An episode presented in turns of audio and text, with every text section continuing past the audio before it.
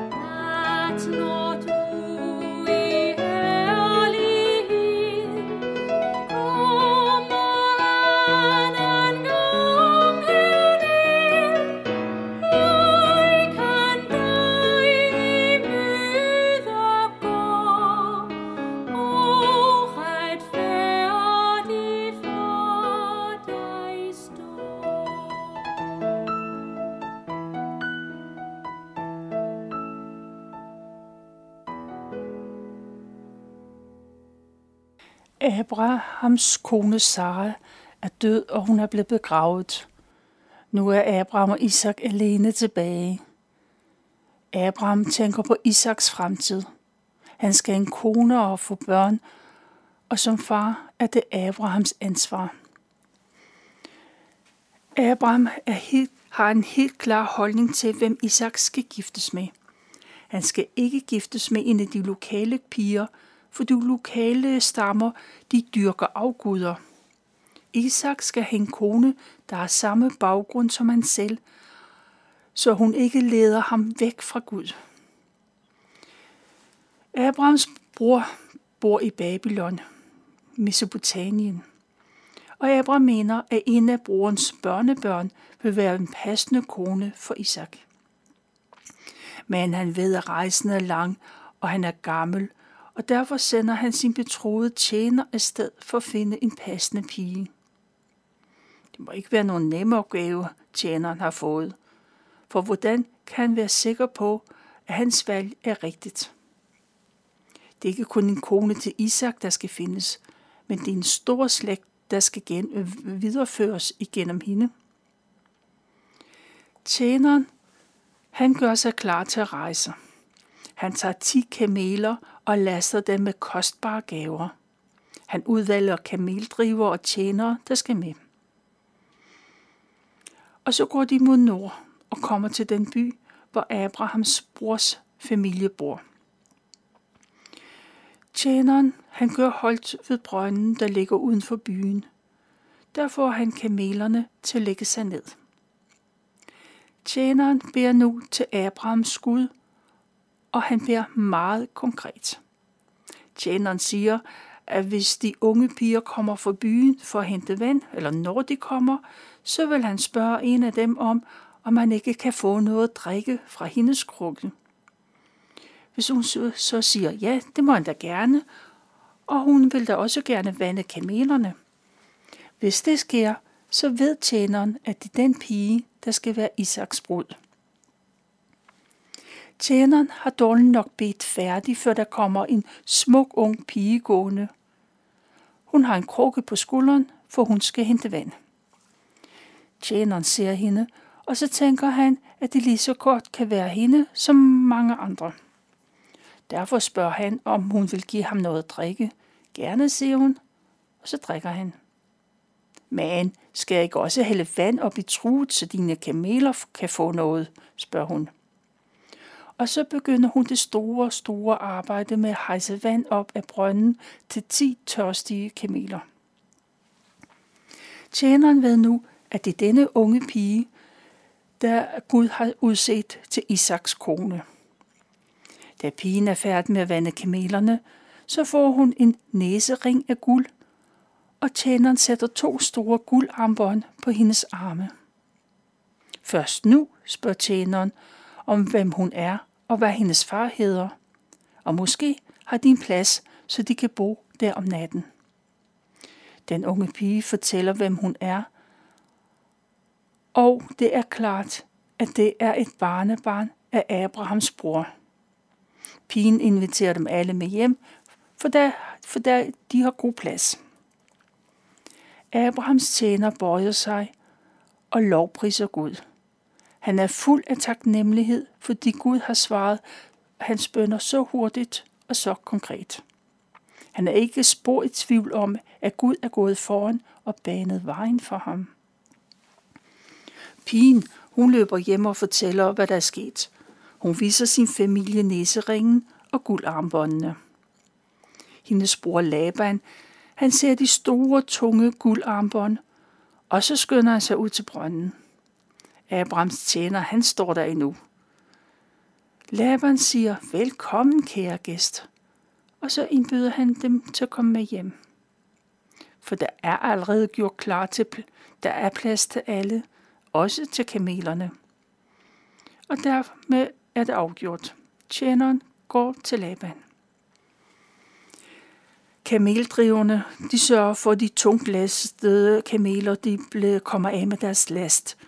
Og der bliver også sørget for, kameldrevene, de bliver vasket. De skal støvet af deres fødder. En dejlig ting, det er at få ved rene fødder, når man har gået langt i flere dage i en brændende sol. Inde i stuen blev der serveret mad for Abrahams tjener. Men han kan ikke spise noget. Han er så ivrig for at fortælle om sit ærne. Og Laban, han er også nysgerrig efter at vide, hvad manden vil dem. Tjeneren fortæller, at for 60 år siden, så rejste Abraham og Isara fra deres hjemby Ur i Kaldea. Siden har de boet i Kanans land. Nu er Sara død og begravet i Kanaan. Abraham er gammel, og det betyder at finde en passende kone til hans søn. Men han synes ikke, at han selv kan rejse så langt. Det er Abrahams utryggelige ønske, at Isak skal giftes med en fra hans egen slægt. Derfor er tjeneren Eliezer, hedder han, han er kommet til deres by. Han fortæller, at Abraham er en rig mand, og han har masser af kvæg og får. Og han har guld og sølv. Og derudover har han tjener og kameler og æsler. Isak er hans søn, og han skal arve det hele. Både Laban og hans far er klar over, at det er Gud, der har ført øh, tjeneren til dem. Og hvad kan de sige? De vil ikke sætte sig op imod Gud. Rebekke, hun kan tage med og gifte sig med Abrahams søn. Da tjeneren hører det, så bøjer han sig ned med ansigtet mod jorden og lovpriser Gud. Og når han er færdig med at lovprise Gud, så henter han smykker. Smykker, der er lavet af guld og sølv. Han tager også nogle smukke dragter frem fra sin bagage. Alt det giver han til Rebekka, den unge, smukke Rebekka. Men det er ikke kun hende, der får gaver. Også hendes mor og bror får store kostbarheder. Da det er klaret, det hele arrangeret, så har tjeneren ro til at sætte sig ned og spise. Både han selv og hans medhjælper spiser den aftensmad, der er sat foran dem. Tidligt næste morgen, så er tjeneren klar til at tage tilbage. Han har udført den opgave, han er kommet for, og så er han ivrig for at komme tilbage og fortælle Abraham den gode nyhed. Men Rebekkas bror og hendes mor, de spørger, om de ikke bare kan vente nogle dage. Rebekka kan da ikke rejse så hurtigt afsted. De vil sandsynligvis aldrig få hende at se mere. Tjeneren er ikke meget forventet. Han er ivrig for at komme hjem. Og Isak, han er også spændt. Både Abraham og Isak, de venter spændt. Og så bliver det enige om at spørge Rebekka, hvad hun helst vil. Det må være hende, der afgør, om hun vil rejse med det samme, eller om hun vil have nogle dage endnu i barndomshjemmet.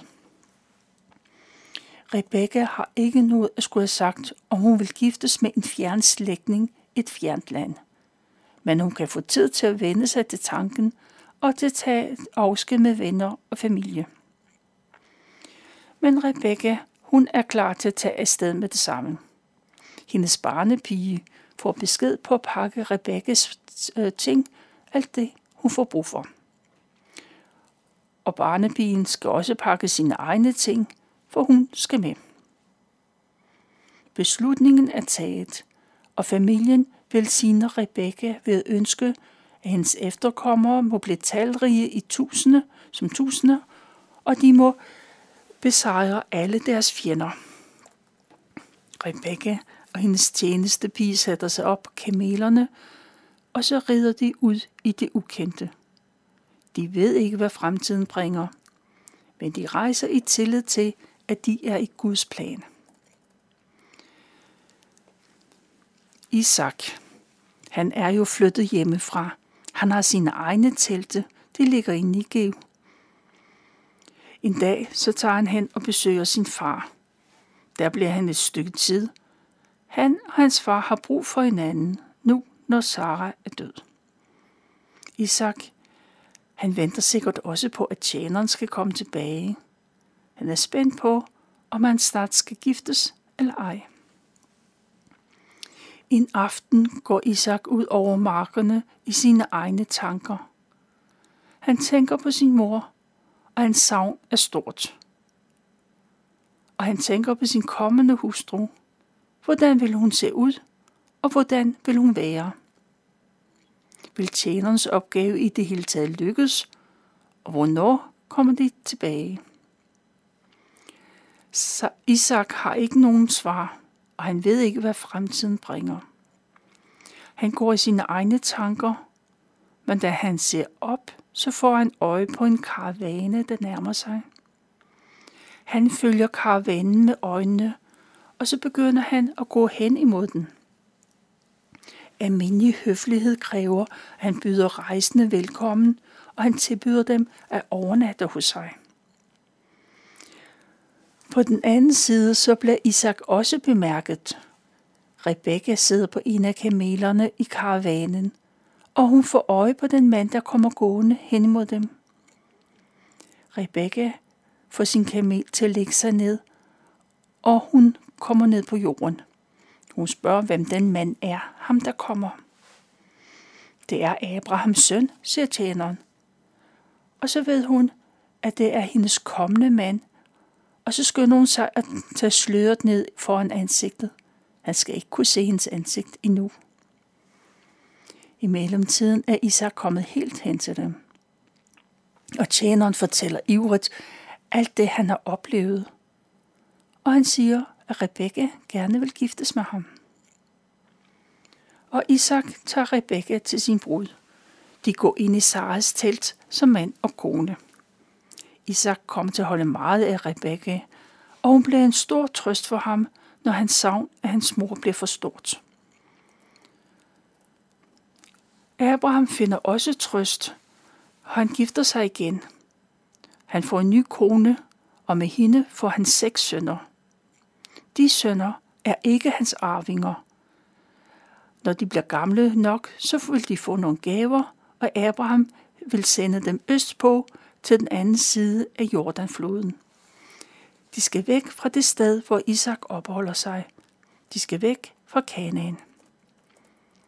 De er ikke arvinger, men Gud velsigner dem, så de bliver stamfædre til store folk. Men på et tidspunkt, så kommer de folkeslag til at gå under. Isak er den søn, som Guds velsignelse går igennem. Det er gennem Abraham og Isak, at Guds velsignelse udfolder sig. Gud har lovet, at det skal blive et stort folk, og gennem dem skal alle folk velsignes. Israels efterkommer, eller Isaks efterkommer, er israelitterne, eller jøderne, som man også kalder dem. Abraham bliver som sagt en gammel mand, og han dør i en alder af 175 år. På det tidspunkt er Isak 75. Isak og hans halvbror Ismail, de øh, er sammen om at begrave Abraham i Magpela klippehulen ved Marmorlund. Han kommer til at ligge ved siden af sin første kone, Sara. Efter Abrahams død, så velsigner Gud Isak. Nu er det Isak, der skal føre Guds velsignelse videre. Han bor stadigvæk ned i Nigev, som han har gjort siden før han blev gift med Rebekka.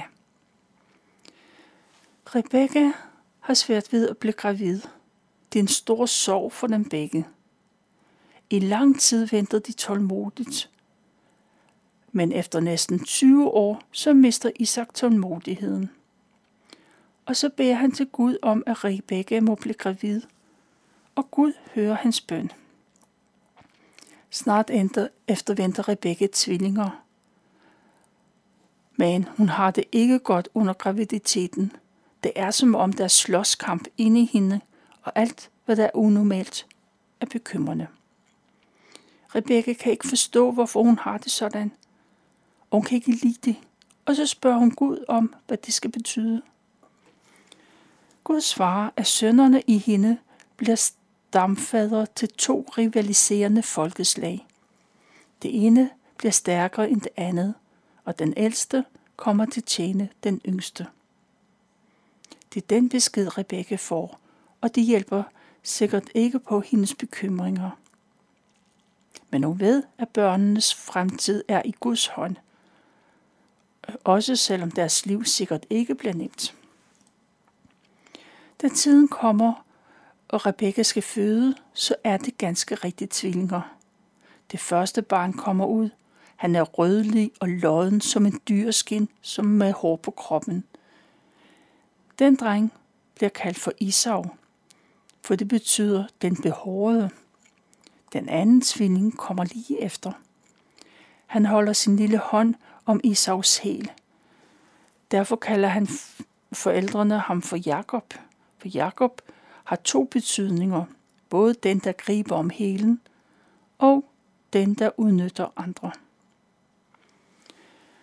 Når far og mor kalder på deres drenge, så siger de ikke Isau, de siger faktisk den behårede, og når de kalder på Jakob, så ser de i virkeligheden den, der udnytter andre. De to tvillinger ligner overhovedet ikke hinanden, heller ikke i sind. De ser ikke ens ud, og de har været deres temperament, og de har forskellige interesser. Der er ikke meget, der tyder på, at de er tvillinger. Isau er en dygtig jæger, og han opholder sig meget ude i de øde områder, hvor der ingen beskyttelse er for vind og vejr. Der er de vilde dyr, som de holder meget, eller han holder meget af at skyde. Jakob derimod, han er en stille natur. Han kan lide at være tæt ved teltene og tæt ved sin mor. Jakob kan lide at være der, hvor der er trygt og forudsigeligt at være, nemlig i hjemmet. Isak og Rebekka holder meget af begge deres børn, men alligevel har de været deres favoritdrenge. Isak synes bedst om Isau, også fordi han elsker at spise det kød fra de vilde dyr, som Isau, Isau skyder. Måske kan han også bedst forstå den dreng, der færdes ude i naturen. Mor Rebecca, hun holder mest af Jakob. Han er den stille dreng, der hjælper sin mor og som holder af at tale med hende. Jakob holder sig ofte i nærheden af hjemmet. En dag er Jakob ved at lave mad. Det er noget, han er god til, og som han kan lide. Isau er som sædvanligt ude på jagt. Han kan være, øh, han kan være afsted i lange perioder gangen. Han kommer langt omkring, for han skal øh, tæt på dyrene for at ramme den med sine pile. Den dag kommer Isau hjem fra en mislykket jagt. Han er både træt og sulten. Det eneste Isau tænker på, det er at få stillet sin sult. Isau siger sin brors varme og nylavede mad. Linsesuppe er det. Giv mig noget af det røde der, siger han og peger på gryden. Jeg ved dø af sult. Men Jakob øjner en chance, og anledningen er gunstig. Esau har nemlig noget, som Jakob brændende ønsker sig. Det er den ældste søn, der er hovedarving. Det er ham, der får det hele og han får også Guds særlige velsignelse. Det er Esau, der er født til at være arving, men Jakob vil gerne have den ret. Og nu ånder Jakob en mulighed for at få det, han vil have. Jakob har ret i sine overvejelser, for Isau bekymrer sig overhovedet ikke om første følelsesret. Han er ved dø af sult. Jakob holder på sit. Esau får noget mad, hvis han får førsels, første fødselsretten, og Jakob får ham til at sværge på at det løfte. Og så bliver der handlet. Esau får en tallerken med linser, og Jakob får retten til fars formue. Det er et dårligt bytte for Esau, men det opdager han først senere, når han er blevet mæt. Det er, hvad jeg har valgt at fortælle fra 1. Mosebog, kapitel 24 og 25. Vi slutter sangen, eller vi slutter udsendelsen med at øh, vi spiller sangen ja, Abraham, Isak og Jakobs Gud. og det med Søren Lavnbjerg.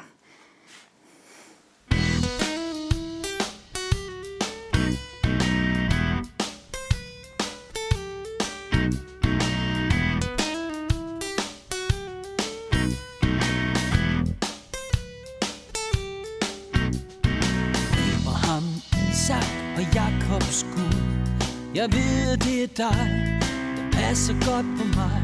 Du har på forhånd regnet alting ud. Ja, jeg kan stole tryk på dig. For jeg har set din stige fra det høje.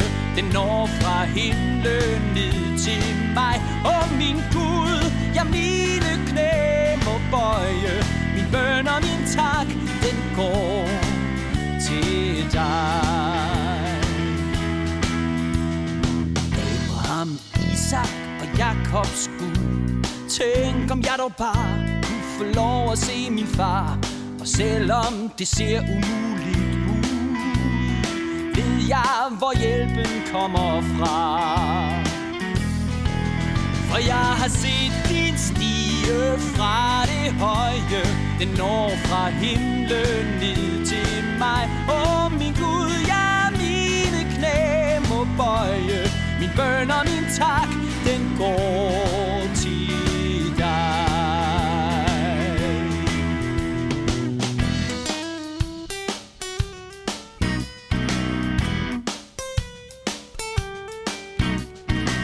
Abraham, Isak og Jakobs Gud. Jeg vender mig til dig. Du vil vise vej Du er en lygte for min fod. Ja, det trygt at følge dig. For jeg har set din stige fra det høje. Den når fra himlen ned til mig. Og min Gud, ja mine